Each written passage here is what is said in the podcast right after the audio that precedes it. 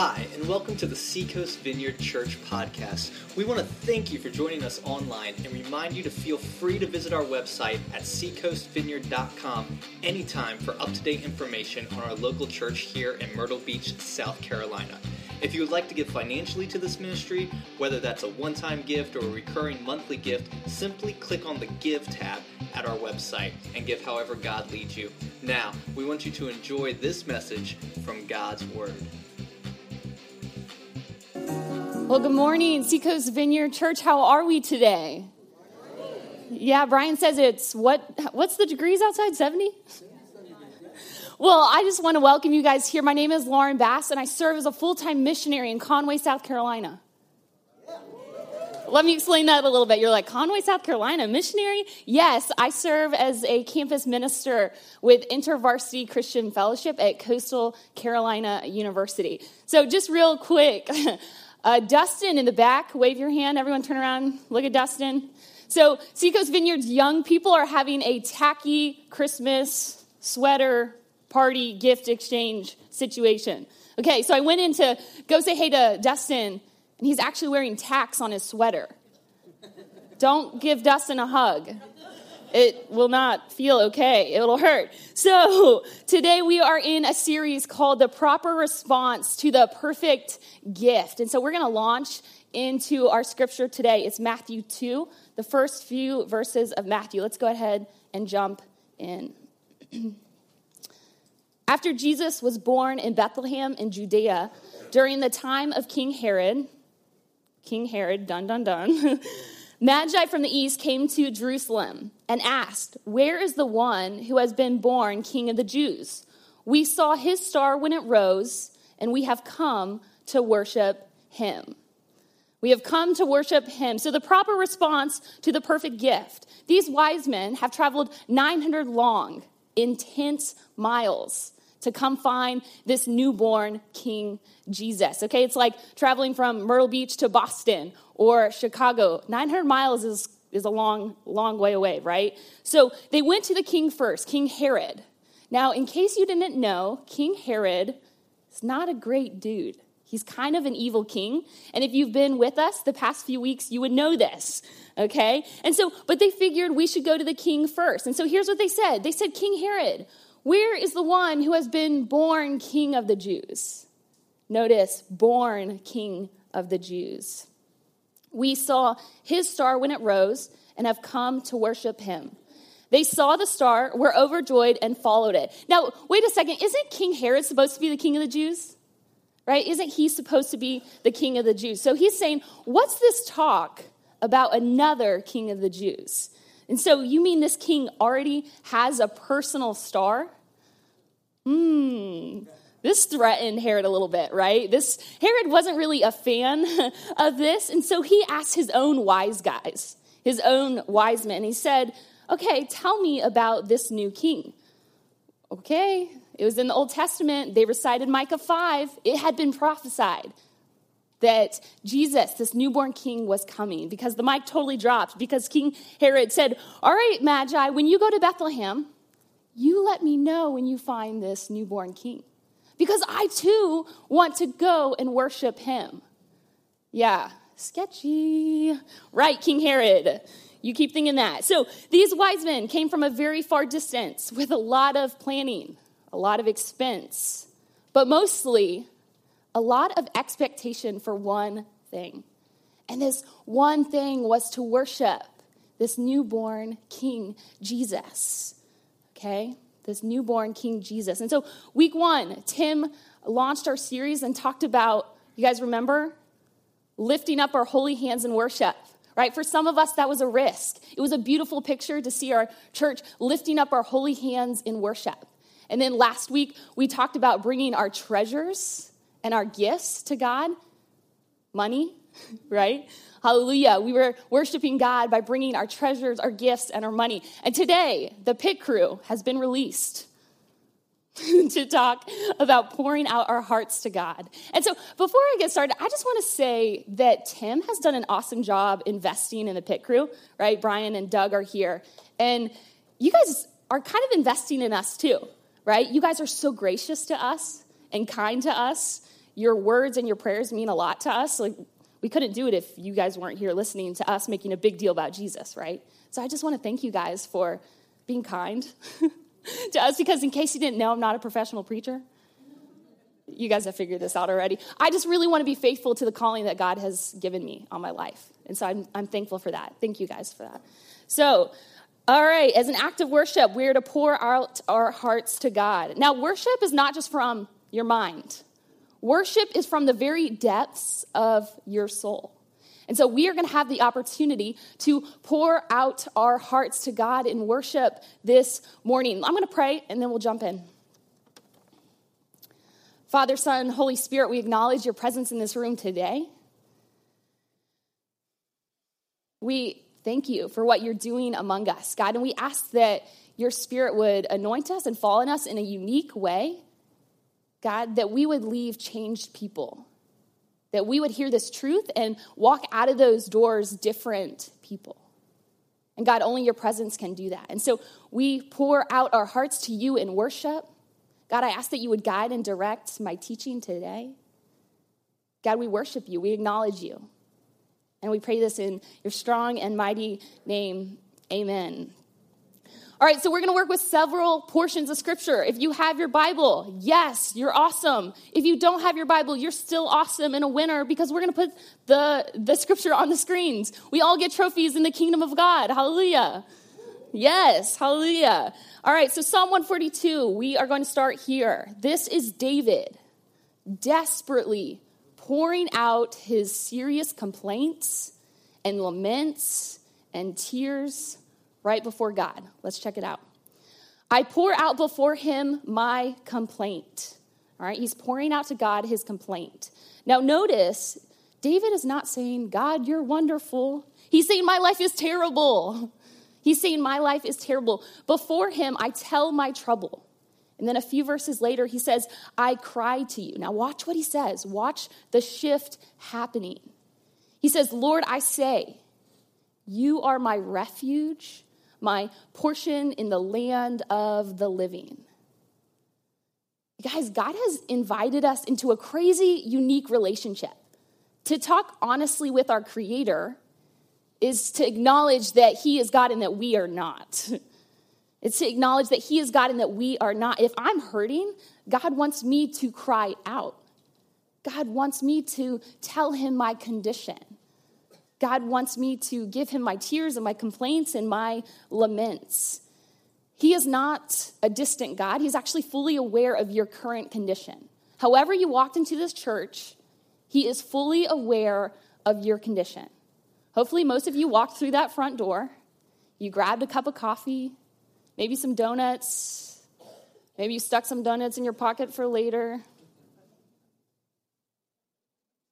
I'm kidding, young people over there but he is fully aware of your condition. And so some of you have arrived to church and you're feeling blessed. You're feeling like life is good, life is great, I'm feeling okay, I'm loving it. I want to invite you to pour out your appreciation to God. Pour out your thankfulness to God this morning. If you are feeling blessed, if that's your condition this morning, that's awesome. And let's be thankful for that. Now, you may have arrived to church feeling bored. You feel like you're just kind of existing. And you're asking God, isn't there more to life than this? Maybe your current Netflix series is over and you're super bummed about that.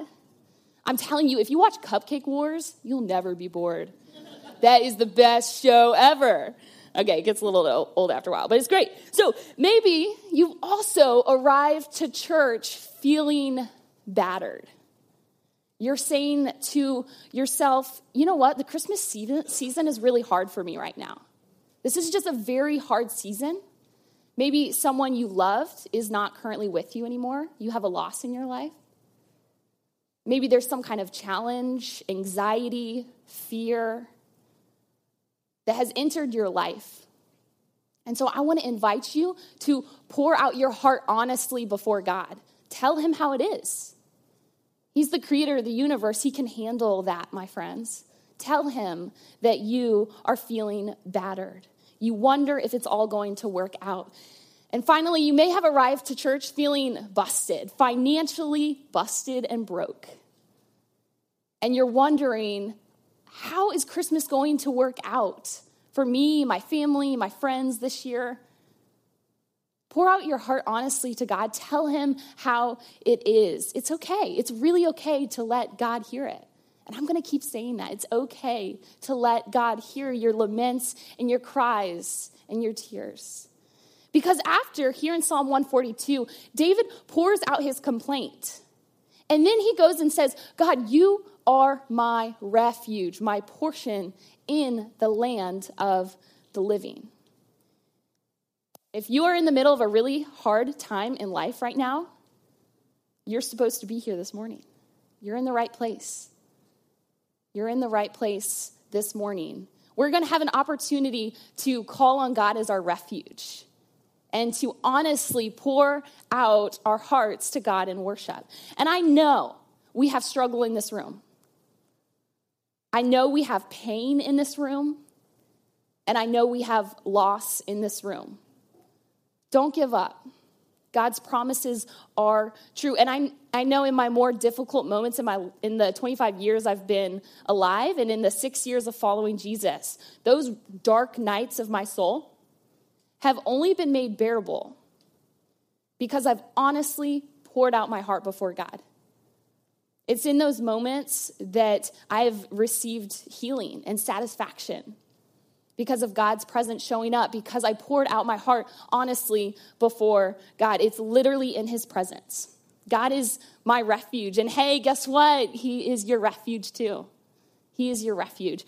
In 2012, I read a book by the author Larry Crabb that profoundly impacted the way I view crying out to God.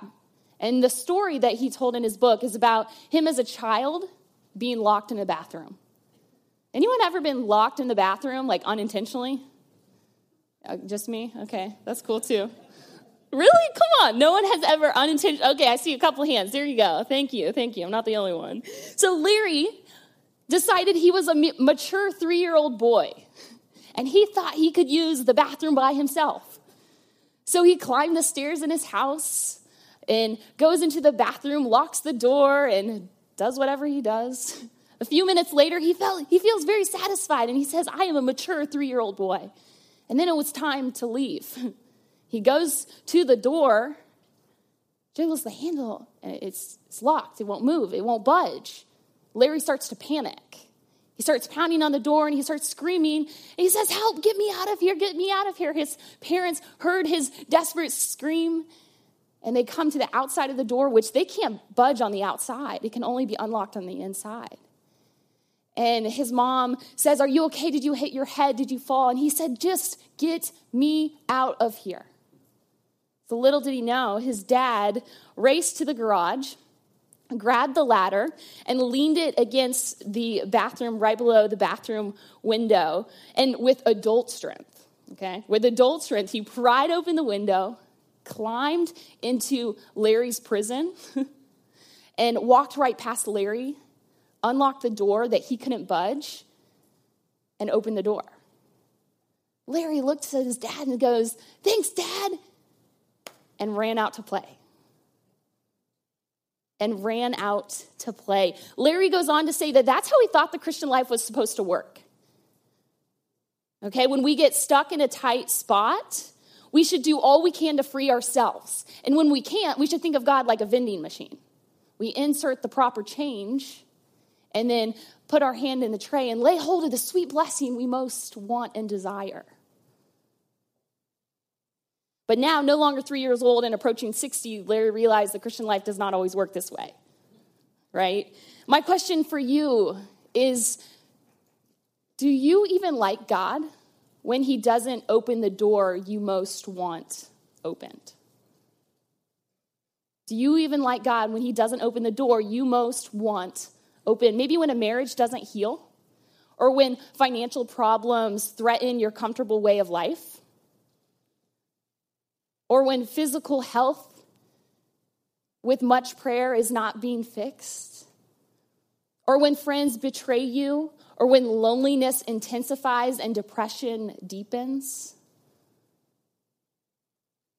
Well, God, my friend, has climbed through your small window into your dark bathroom. He's climbed into your small window, into your dark bathroom, but he doesn't walk by you to turn the lock that you couldn't budge. You know what he does? Instead, he climbs in and he sits down on the bathroom floor and says, Hey, come sit with me. I am your safe place. I am your refuge.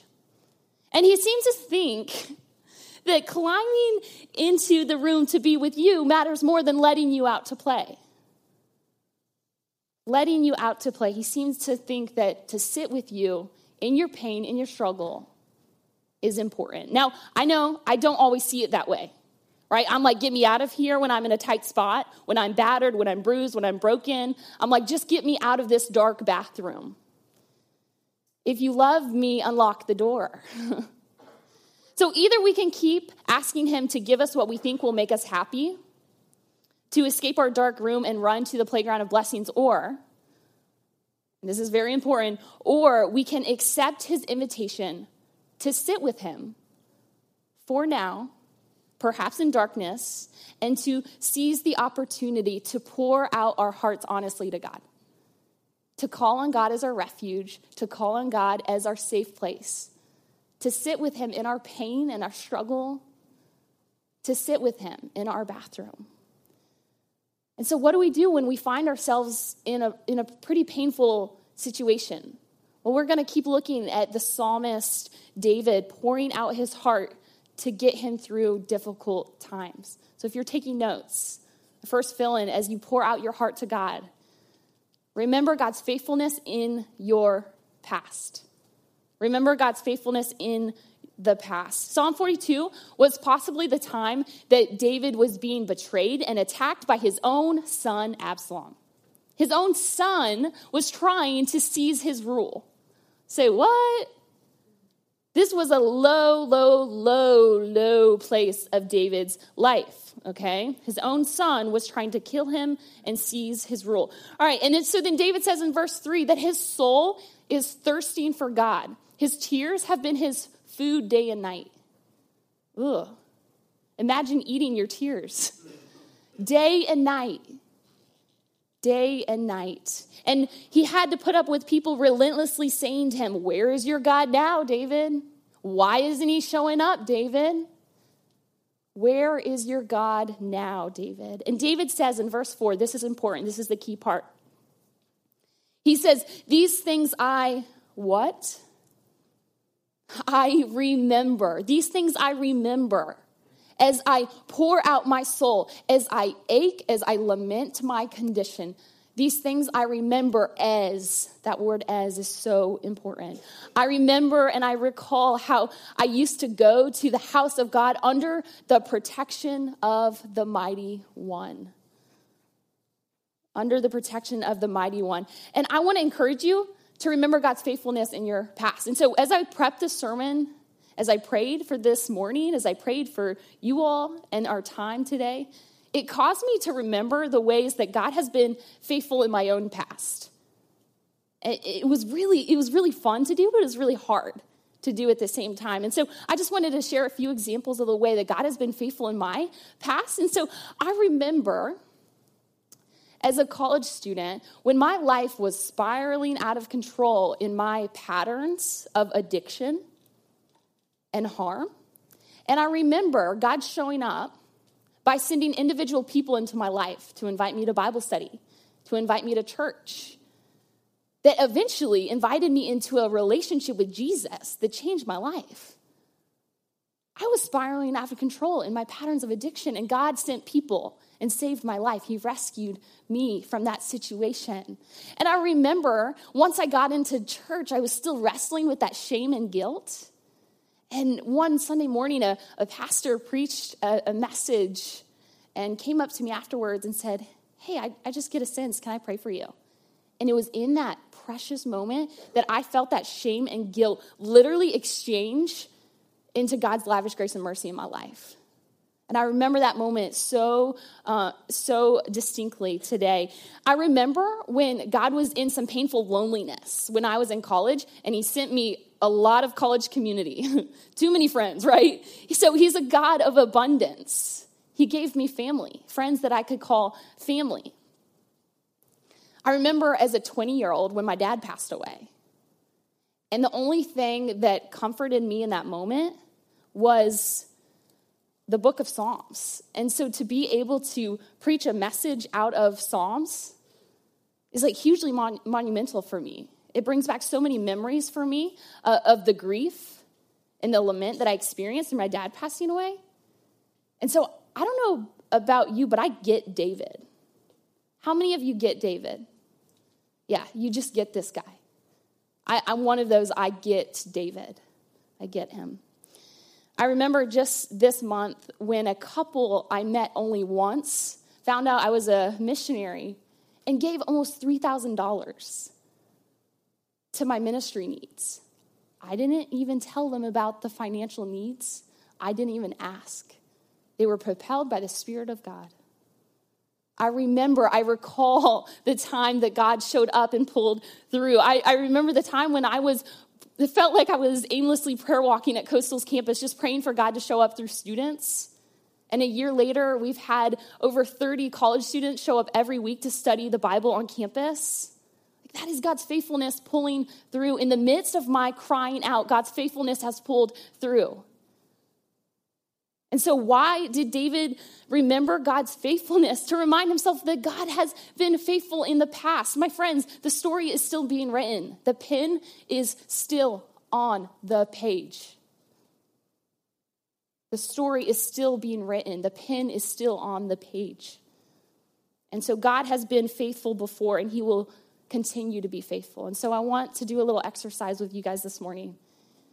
You should all have a pen yourself and your notes, and I want you to recall just one memory of a time that God has been faithful to you in your past.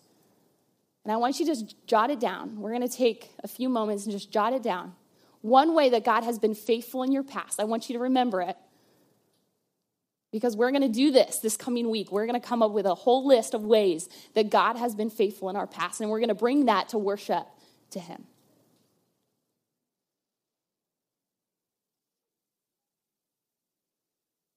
And so, along with your laments and your crying out to God, remember how He has pulled through for you.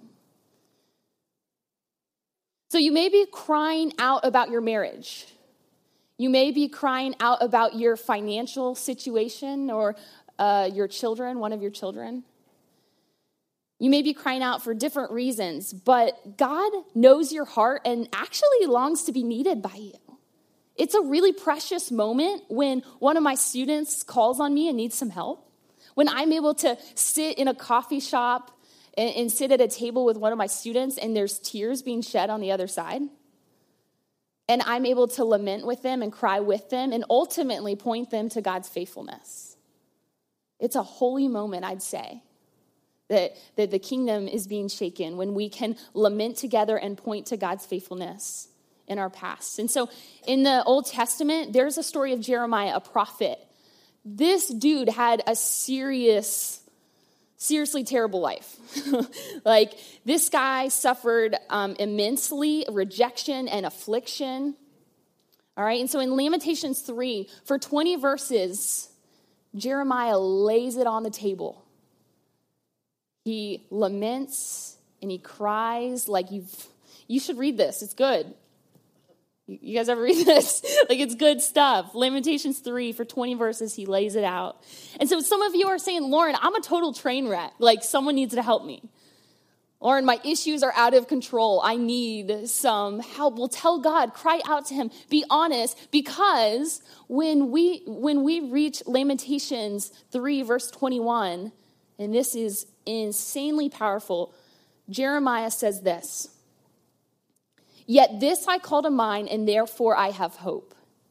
So after 20 verses of him lamenting and crying out to God, he says, Oh, but yet this I call to mind, and therefore I have hope. Therefore I have hope. Because of the Lord's great love, we are not consumed, for his compassions never fail. They are new every morning, not just on Tuesday, not just on Saturday. They are new every morning. Great is your faithfulness.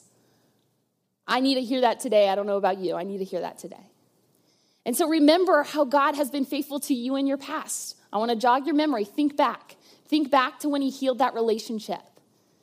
Think back to the time that you had the prayer team pray for you and God came through. Think back to that tough season you were in and God was with you.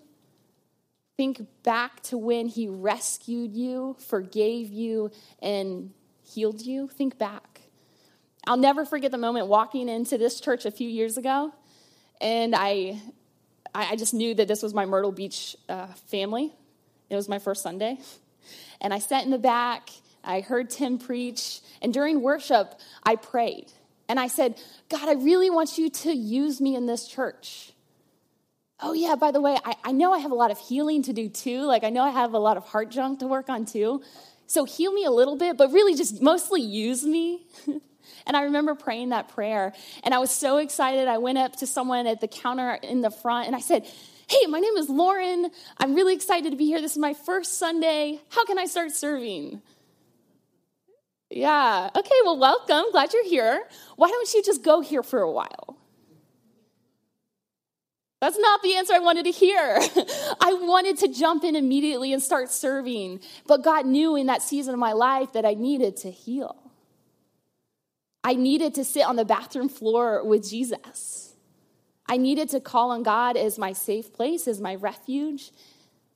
And that season was hugely transformational for me when I moved to Myrtle Beach.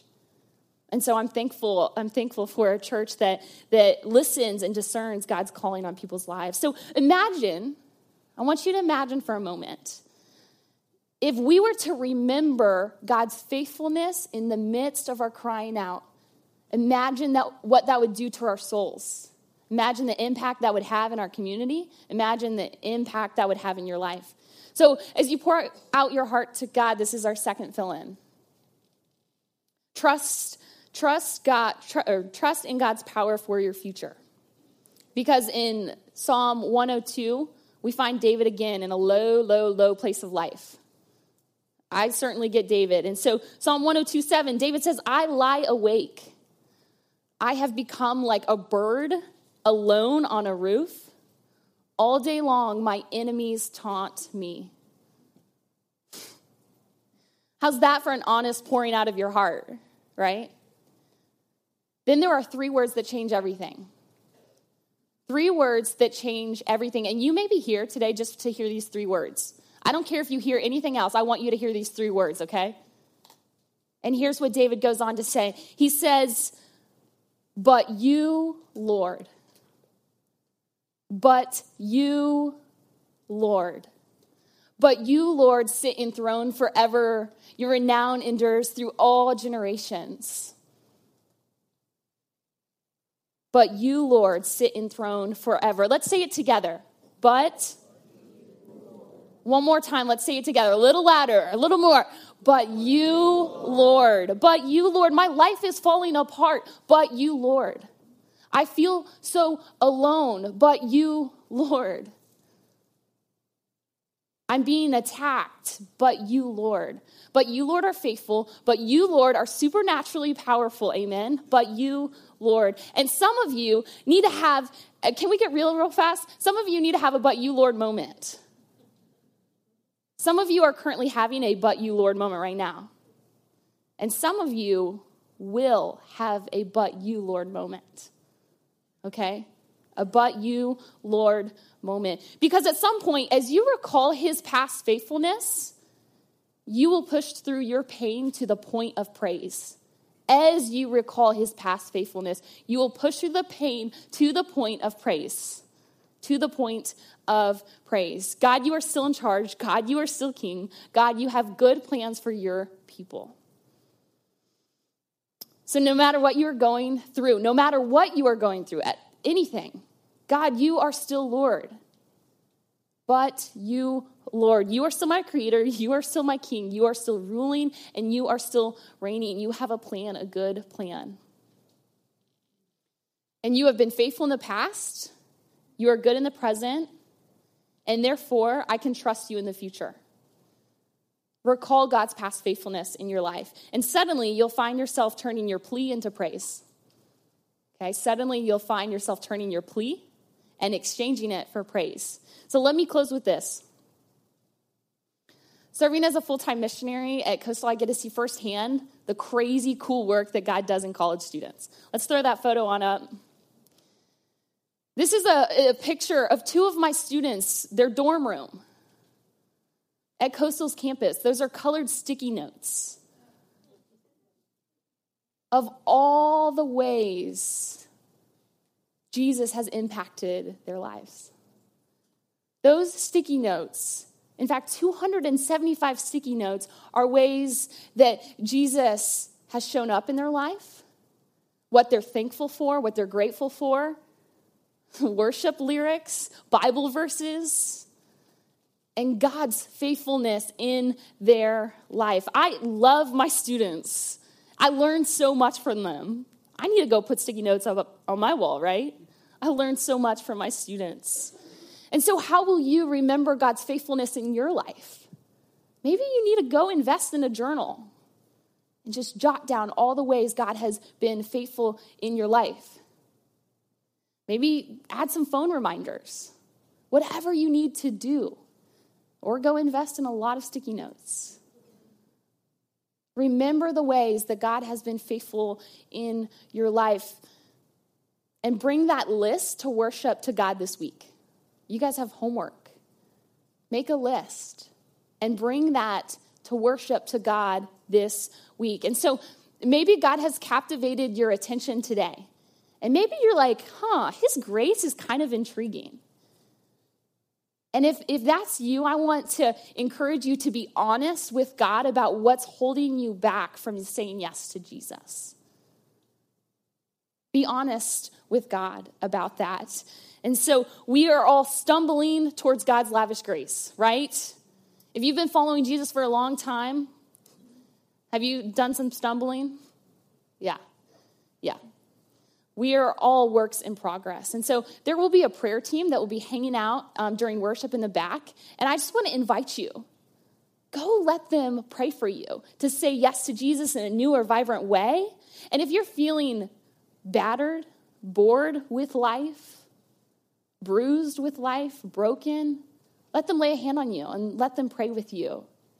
And let them intercede on, on, on your behalf. And so, um, for you this morning, these texts, these texts that we read, falling on this day, is another grace and mercy on your life. It's another mercy that God has lavished on your life. These texts on this day. And so God is accomplishing something in you today. So hang on.